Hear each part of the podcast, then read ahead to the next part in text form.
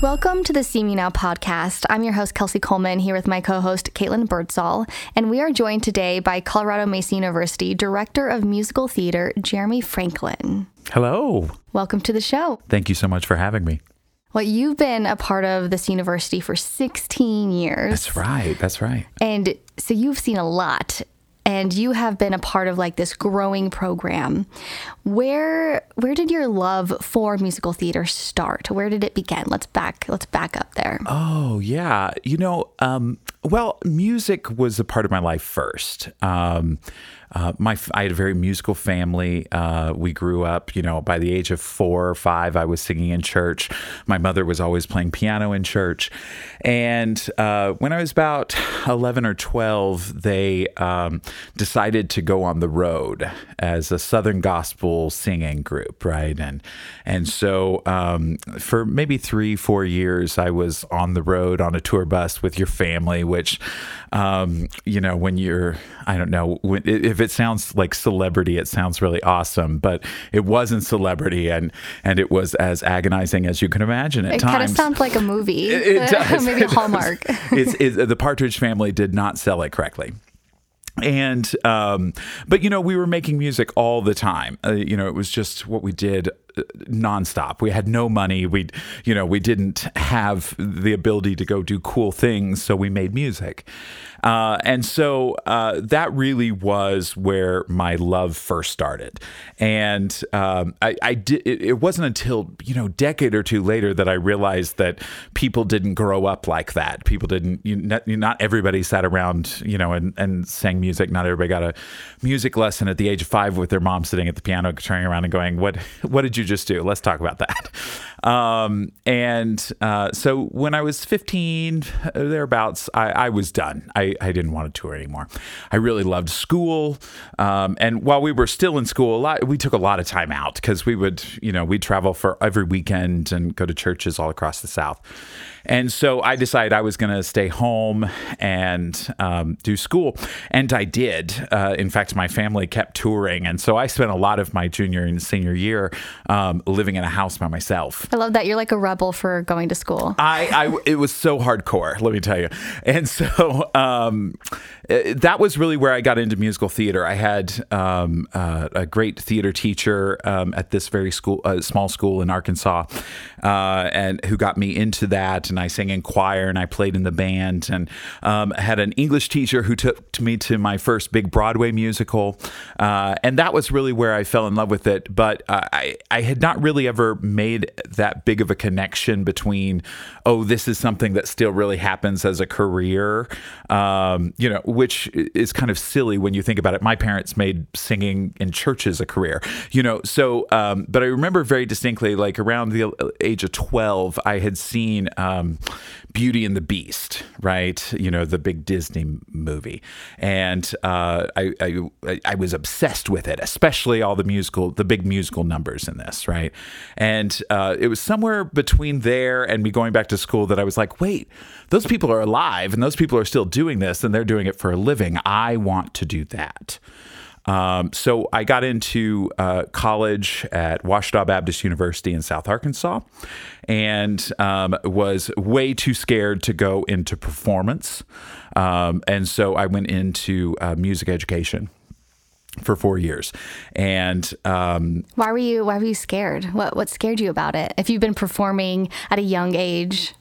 I realized the second I got to college that I was far more sheltered than I'd realized about how the world works. And I was a country boy um, in uh, rural Arkansas, and the notion of being able to fight my way to the top in New York um, just seemed way too frightening. Um, and so early on, I kind of kiboshed. And you know, I think maybe maybe I'd had a teacher or two that were like, "But you'd be really great teacher." And um, I did believe I would be a great teacher, but I also kind of you know how you cancel yourself out. I was somewhere in the back of my head. I heard that as ah, and they don't think I can do that.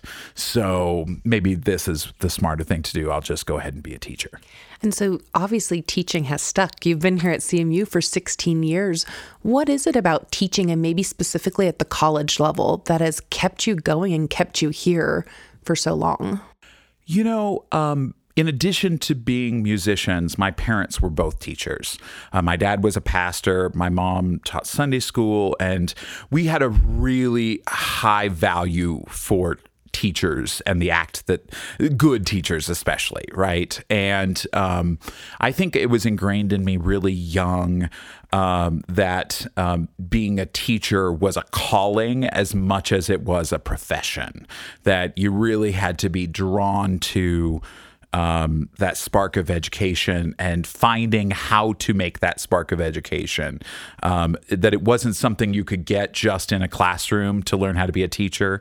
Um, and so I think that was really the big uh, thing that kind of has fueled me my whole life is that um, there's an act of service that's happening when you help someone make a connection between this thing and this thing that they didn't make prior to that interaction with you. And uh, so for 16 years here, um, but I but I've been teaching for 21 years. I was even teaching in college a little bit. I would do coaching and private studio uh, and things like that. Um, so so really I've I, I was able to to start teaching really young before there was anybody there to go that's not how you teach or oh that's that's not what um, psychologists have studied and found true about teaching. Uh, before anybody could do that I had my own trial and error of of like oh well that didn't work. How else could I do it? You know and sitting alone and and thinking through how people think and and um, what excites me about a topic and how to make that an infectious thing uh, for a student or students um, and and I think that's really what sustained me here um, for 16 years is this um, this real passion for seeing that spark happen in someone's eye when they're like, "Whoa, wait a minute." I didn't realize this and this and this are interconnected.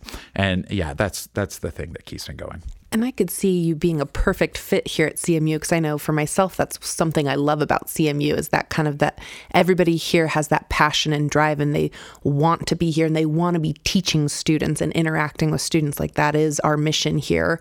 And so I, am sure that's a pretty good fit for you. It, it has been. Uh, and um, really trusting teachers also. You know, I've, I've always felt trusted, you know, in the classroom that if, if something, you know, I did something and it didn't work as well, you know, I I was never like, don't you ever do that again. And don't you, you know, I, I had colleagues beside me going, well, okay this part of it did work and this part did work. So why don't we like talk it through like what didn't work? And maybe you should watch this or read this or do this um, to help supplement that. And so, it, yeah, it's um, for me, CMU has been a laboratory for teaching. You know, it's uh, especially my first five years here, you know, just really trying to get my feet underneath me and, and really understand um, what I was trying to accomplish, much less, you know, how to accomplish it. I just got back from New York City and I went to a Broadway and I saw Wicked. And the whole time I'm sitting in the audience and, you know, these actors are jumping around on beds and dancing and they're singing for hours and hours and just singing beautifully. How do you teach someone how to be multidimensional like that. Like you have to do so many things at the same time and you have to be really, really good at it. That's a really great question. Um, the answer is um, I'm not sure. No, um, because everybody's a little different, right? There's a, uh, everybody comes to this uh, art form with their own bag of tricks already. Uh, and then and so what they need is vastly different from the person standing right next to them or the other people in the room. And so it it really does have to be an individualized process first is okay you are a really amazing singer. Every time you open your mouth everybody gets chills. That's great. But um, uh, when you just speak words in a script, I don't believe you. Um, and when you move, you you at least know where your arms are, but you don't know how to move them as a dancer, right? And so it really becomes about helping them analyze first of all what it is they want to do, because uh, you know Broadway's a wonderful place, and it is usually where all of us got our inspiration, at least at the beginning. But it, there are so many different careers that a musical theater degree can lead to. And so, one of the first questions, and, and uh, the recurring question is, uh, what do you think you want to do when you leave here? Um, and if it's you know someone that's like, I my dream is to be on Broadway and I will not be happy until I am there, um, then we're like, okay, do it all and um, and get to the gym and make sure you have the stamina and make sure you have the skill set and um, then we're going to spend time making sure that we learn how to focus this art form uh, to where you're speaking directly. Um, so it, it really becomes multifaceted. I don't do it alone. Um, I, we have a team uh, because music theater tends to be multifaceted. Um, we want them to be um, adept in music. We want them uh, to understand the art of acting and theater. Uh, we want them to be able to move. We want them to be able to dance and understand multiple dance forms. I can't train them to expert level on any of those three, well, at least two of those three things by myself, right? Um, I can teach them to sing, I can free that voice, um, I can help it communicate in action, I can help it communicate in movement, but there's got to be uh, people on the team who are also really pushing them to an expert level in each of those other two forms and then my job becomes at the center to to pull all of those skill sets into a, a coordinated performance and helping them uh, really understand um, how um, all those things work together. Um, I was a music student for a long, long time. I've worked with musicians a lot. Um, musicians don't necessarily transition over into acting, right? Um, because they're working in a primarily abstract form where emotion is something we hear and feel and respond to, um, where actors are working in a concrete form where they're words and we have to get to the underneath them and find the abstract content. So they're really quite different. And so finding a way to bring those two art forms, the abstract and the concrete, into um, uh, a, a, coordination becomes really difficult. Um, and that, that becomes the major work is to uh, really help them find how this connects to this, connects to this. I know music theater isn't for everyone, but it is a part of our history. I mean, it's a form of storytelling that's been happening since the beginning of time, right? Right. What is it about this form of storytelling, the combination of music, dance, acting that that just really brings the story to life? Why do we love it so much? Oh, well, I, I you know what? I, I always think I know exactly why everybody else loves it. Um, and and the older I get, the realize I, I the more I realize I don't. um, but what I can say is why why it stirs me, and um, for me there there is there is something magical about a world where in the most heightened dramatic moments of our lives we burst into song, um, where everybody knows the song uh, knows of the movement to it, and we all perform at a high level um, as we work through this dramatic issue in in our narrative right?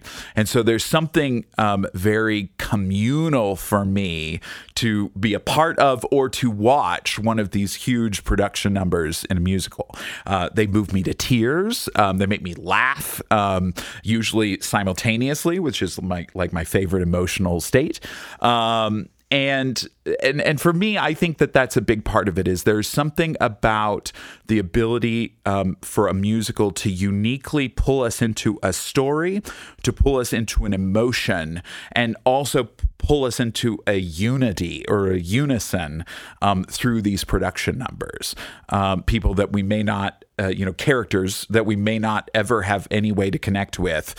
There's something about um, a big musical production number that that has an ability to pull so many of us in in that way. So it's bridging this divide, kind of bringing yeah. us all together. Yeah, and and isn't that really what any of us are ever trying to do? Right? Is to communicate and get people to see things how I'm experiencing them right?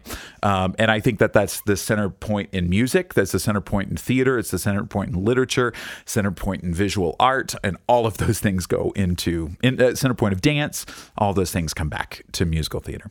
That's when say really the power of the arts. I mean, we talk about that often here at CMU. Is is that shared experience that people have when they go to the theater and you don't get that really anywhere else. There's maybe a few other times in your life that you might have it, whether if you're a big sports fan and you go to, you know, a live football game and you're cheering on your team and there's 60,000 other people in the stadium with you, but it's kind of that all having that shared experience. Uh-huh, exactly. Right? Yeah. Mm-hmm. So I do. I feel like the power of the arts is is powerful. It is. It is, and uh, you know, I think it becomes even more important, especially you know, we're sitting in a in a podcast format right now, right?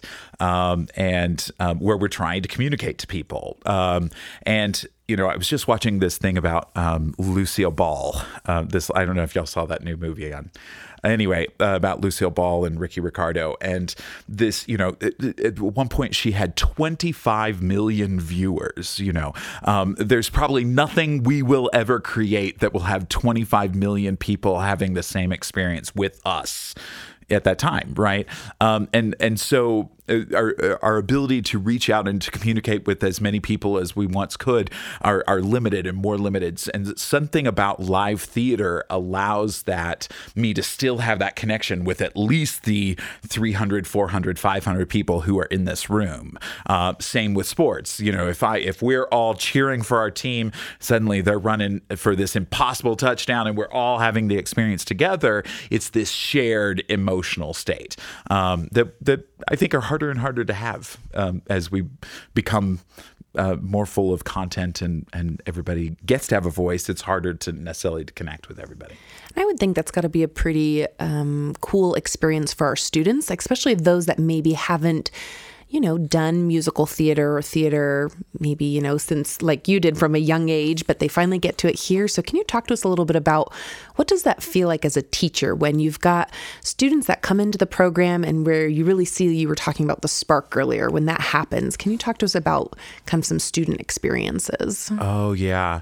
It, uh, it's exciting. Uh, it, uh, because I remember my own experiences, and when a student finally gets those experiences as well, those experiences of connecting with the audience in a way that, um, you know, at first seemed just on the surface level. Um, probably one of my favorite, most favorite recent stories uh, was uh, right before the shutdown for COVID. We were doing a sold out production of Fiddler on the Roof, and uh, I was conducting in the pit and uh, we had a, a local alum, uh, Lee Borden, who was playing Tevye. And uh, he hurt his foot and could not go back on stage. And we had two shows the last day and sold out houses. And uh, we did not have an understudy for him. He was an old pro, had never missed any shows, much like myself. And we're like, ah, Lee can handle it. And Lee could not. It, it, just hurt. It, he was too hurt to be able to go on stage. And uh, we pulled aside a student, uh, Chris Carnes, um, who uh, was a little bit older than uh, traditional students. Uh, I think he was maybe 26. And we're like, this is not to ideal in any way, shape, or form, but do you think you could go on and hold your script and do Tevye for us these two performances. Um, we expect nothing from you. We are asking the world from you, mm-hmm. um, but we have to do the show. We, we the show has to go on, right? Um, and he was like, "Yeah, okay." Uh, and um, we did a couple put-ins with him that morning, and and made sure he understood where he was supposed to be, so nobody got killed during any of the production numbers. Um, and um, I conducted, and uh, he got to the first song, "If I Was a Rich Man," and um, he put the script down and just did the song. And it was electrifying partially because we had also announced I had an, I think I had announced I came out and before the you know I was take my bow before getting in the pit and I said just so you know Lee Borden is injured and will not be able to do the show. He does not have an understudy this young man is literally been put in two hours ago. And so the audience was with us too right? They were like ooh something something cool is happening is and and either it's going to be a success or it's going to be a disaster and either way I can't wait um, and he um, he stole the show that day. I I uh, twice, uh, and both times we. By the time we got to the bows, I'm just sobbing in the pit because he's done so amazingly, and I can't. I can't imagine. I know that it's just that kind of special theater magic that we get, that adrenaline that takes over and allows us to do magical things that we're really not prepared for. Um, other than that, he had the skill and he knew how to do it, and he knew the show enough for us to be able to completely forget it. And I mean to tell you, that audience screamed harder for him when he came out for his bow, both shows, than I have ever heard an audience scream. Um, it was it was amazing, and I, I remember seeing his family after because they had you know they'd come over to see him play you know um, Butcher Number Three and um, he'd played plenty of lead roles so here so it was not a big deal. But um, i walked out to see them and i said you had no idea when you got here that your son was going to become a legend uh, at this place. Um, and and i really do think that he'll it's it's kind of one of those legendary moments I love that. And in that, you mentioned that the show must go on.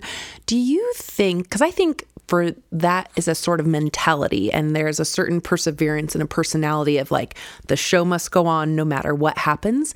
Do you think students come to the program with that already in their minds, or is that something that's developed throughout their time in the program? I think it is something you develop over time. Um, I it's funny. I, I, we have a lot of students that come into this program, and by five six weeks into the first semester, are like, "Oh, I don't want to do this all day, every day. No, um, I'm going to go into accounting. At which point, my I, am like, that's a brilliant idea. You should go do that. If you don't like this, you should go do something that's going to make better money. Um, and it's really funny because uh, they tend to come into my office that day when they they need to tell me I've decided to drop my major, uh, and uh, they always come in and it's I can tell that it's just been something gut wrenching and they're so afraid to tell me. I'm not really sure what they think my response is going to be, but um, but it is always okay, all right. If if you decided that, that's okay. Um, because if there's something else, you really should go do it. Um, because what what they get in high school oftentimes is they get to only rehearse in the afternoon, right? And so it's that afternoon after you've done all of the school classwork, and you get three hours of hanging out with your cool theater friends, um, cool in quotation marks, um, theater friends, um, before you go home and be with your family, right? And it's fun, and you you even if you're in a rigorous program, it's fun. Um, and when you get here, it's like nine in the morning until 10 o'clock at night, five to seven days a week.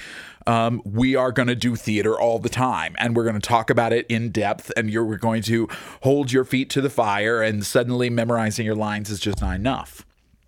And so we we we expect that people sometime in the first year are uh, that we're going to have a certain amount of students that are like, oh, I'm going to go study physics.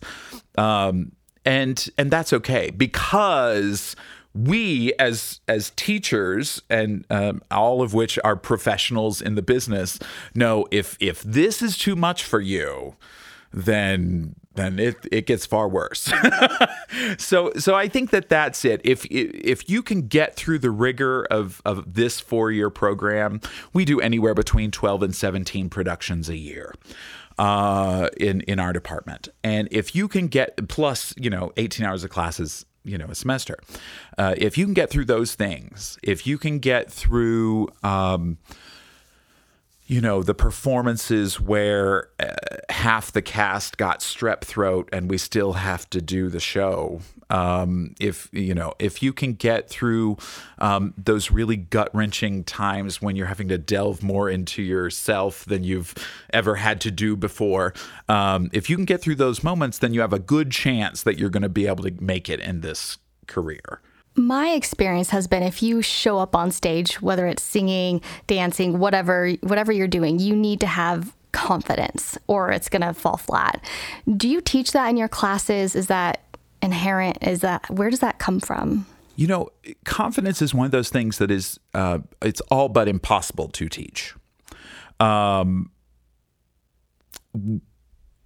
it's interesting because artists, especially performing artists, and and you can watch biopic after biopic after biopic, the, that all these people that everybody thinks are the most confident performers in the world have these neuroses that they go home and they can't stand to not be on stage because the reality is too real, and um, and and and there's a truth to that, right? There's that that I feel very confident for the two hours that I'm on stage um, and, and then it's afterward that I go home and agonize over every moment and every detail that I did in that performance.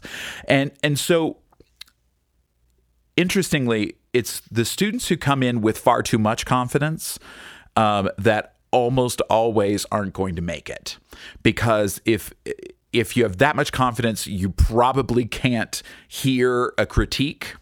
Um, uh, you can't um, uh, process the how to improve because you're already so confident in what you do.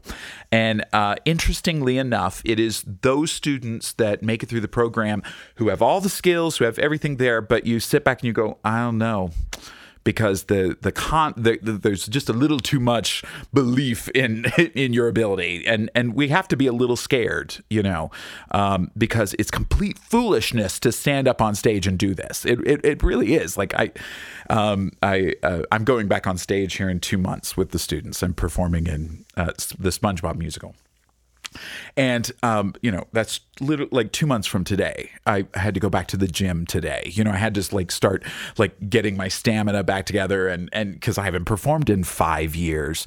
And um, but looking back at five years ago, the last time I did it with the students, it was um, uh, Mystery of Edwin Drood. And every night I would stand behind the curtain and they'd be out in the house singing to introduce me. And I'm waiting for that curtain to open. And every night I would be like, you could run, you could run, you could just run right out the door. Are you crazy? Like, what are you doing? This is insane. Don't do this. Don't do this. You're, this is it. This is the night when you make a complete fool of yourself. So a little bit of fear is is necessary. I, it's I needed. really think it is um, because that fear is what encourages us to work harder, to stay focused, um, to um, really step back and be able to critique yourself and even when you know because here in college like the students get critique nonstop right?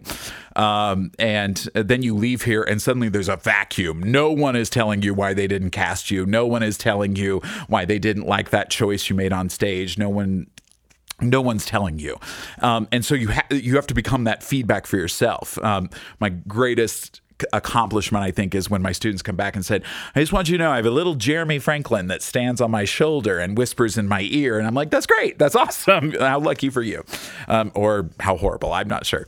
Um, but yeah, it takes that. There has to be a certain amount of fear, and then you get up there and you pretend to be confident, um, because no one wants to see you if you look like you're scared to death. Um, and so you get up there and you pretend confidence. And after a period of time, if you get to do the show long enough, or if you get to do um, it, do this profession enough, it becomes less fearful. Um, uh, or or you become like me where you're primarily teaching and you don't perform enough and so when you do actually do it it's the fear is huge So, one thing I want to um, touch on before we let you go today is you've been at CMU for 16 years. You've helped build this program up. And I think with theater arts, you know, it's really rich in history, and we all have our favorite plays and favorite musical theater performances to go to. And then there's also a lot of new, crazy, out of the box weird shows that come up that are amazing to go see too. But where do you kind of see at least the arts going here at CMU in the future or maybe in the program? It's a big existential question. Ah. Um Oh, that's a great question. You um, stumped him. He's a talker did. too. It is impossible to make it's me shut up, and you just did it. Um, you know, I think there's a couple things. I um, we're coming out of you know two years of theater, live theater, looking very different than it has for the first 50 years of our department's existence. Um, and and you know one thing we've definitely learned is that um, uh, we did not get into this business to create digital content. Um, we did it, um, and uh, sometimes successfully, and sometimes not. Um, and uh, my colleague Mo LeMay said it best. He's like, I did not jump into this become to become a filmmaker. That's not what I wanted to do. Um, and while I, you know, that's certainly an aspiration I have maybe for later in life, um, it is not what I want to do while also producing live theater. And um, so I think that that's one thing um, that's big for us right now is understanding how digital content still serves our department and how um, we still need to, in certain ways, be connected with it and improving our skills that we've developed over the last two years. Um, but more than anything, I think it has really reminded us how important live performance is. Um, our season this year, um, the theme for it is show up. Uh, and it has this dual meaning. One is, hey, the show is up. It is up on its feet. Come see the show. And the other side is, hey, we're open. Show up. Show up to the theater. Join us for these um, moments. And um, so I think that that's something is I, I, think that you know especially at the beginning of, of the pandemic we we spent a lot of time going will we ever ever do it again? Um, and then we got the, these wonderful opportunities to get back live and, and perform again. We're like ah oh, it's just as good. Um, it's harder to get there but it's just as good. Um, and really important and um, and I think that's the other side of it is one we're we're doubling down toward live performance, but two it's also about how many people can we get in here safely, but how many people can we get back in here to have these um, these huge community moments. Um, these moments, you know, that uh, we keep going back to Fiddler on the Roof in our mind because, partially because, you know, it was this very successful run. Beautiful show. Mo LeMay directed, beautiful production. Um, the the audience really loved it. We the highest numbers we've had in at least two decades. Ticket sales, every single performance sold out.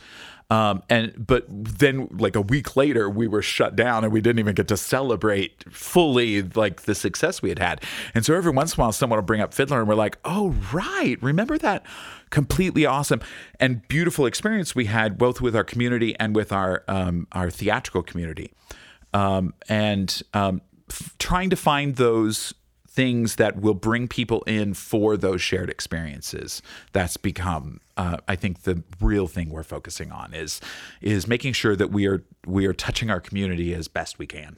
I think you said that beautifully because one of the things we've learned through this pandemic is being in a room together watching art and being a part of it is is so important. And it it shows that when we weren't able to be together you know, having those shared experiences, having that unity, having that that interaction with one another really, really did um, have an impact on us. I, I think you're right. It, um, uh, you know, in our. Uh, in our culture today, I think we we have things that divide us quickly, right? And so anytime we can capture one of these moments that we all sit and we all laugh or all cry at the same thing, the more it brings us into the place of going, "Oh, they're they're a lot more like me than I think they are, whoever they may be."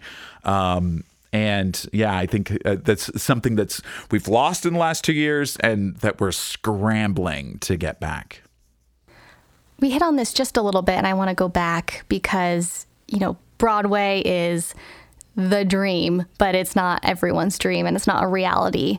I think for everybody who's getting a degree in um, musical theater, what are some of the other professions that you've seen over your your few decades here?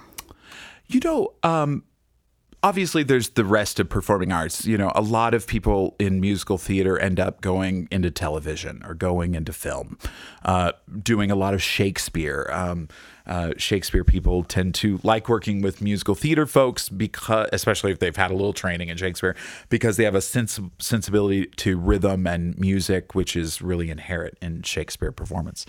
Um, so th- there's those things, right? Um, but I've also seen students who, in musical theater who um, have gone into the medical profession, who have gone into marketing, which you know is just a, a, another form of theatrical production, um, narrative telling. Um, uh, going into business, um, you know, over the uh, over the last couple decades, um, CEOs from time to time will write these open letters saying, "Here are the reasons we like hiring theater people. They come in understanding how to work as a team. They understand how collaboration works. That everybody has to do their job for the whole thing to come together. They understand how to think outside the box. They understand how to um, uh, dig in and work hard for the deadline." Because opening night is a great big deadline. Um, and so I a lot of my students have gone on into performance careers and I'm very proud of them and congratulations. But a lot of my students go into those professions um, and, or teaching or, you know, all of which gets tied back into theater. And I think sometimes um, we forget what liberal arts is, right? That liberal arts um, is not necessarily you coming in and you picking that one thing you're going to do for the rest of your life, um, because who who does just one thing for the rest of their lives anymore? Um, but coming in and getting a theater degree teaches um, uh, these soft skills that um, the don't really show up in any other way. You know, you, you have to go through these type of exercises to learn how to do them. And so um, getting a theater degree works just as well for going into business or any other profession. Not maybe any other profession, but a lot of different professions. Real quick, favorite song to sing right now? What are you singing in the car, in the shower, down the road? Oh, wow. All over the place, really. Um, my musical tastes are all over the place anyway. Um, what what have I been singing? You know, actually, kind of old school. I've um, I've had for like two years now this song from Hello Dolly stuck in my head, um, and it's uh, "Put on Your Sunday Clothes." Do you, do you know this? And probably because the song is all about like getting all dressed up and going out and seeing people and, and being seen by people, and uh, you know, especially when you couldn't do that. Um, so that that one's the big one. Um, the, there's something about that song that also like I really love singing it and love hearing it, but it also makes me cry because it's just such a, a beautiful sentiment and kind of the production is beautiful. But yeah, that's that's my musical theater thing. Um, I, I sing a lot of Lizzo in the shower though. I love Lizzo. I can get down to some Lizzo. She's amazing. she is amazing. Wonderful. Well, thank you so much, Jeremy. It has been a pleasure chatting with you today. Thank you so much for having me. This is the See Me Now podcast. You can listen to it on Spotify, SoundCloud, Apple, or wherever you get your podcasts.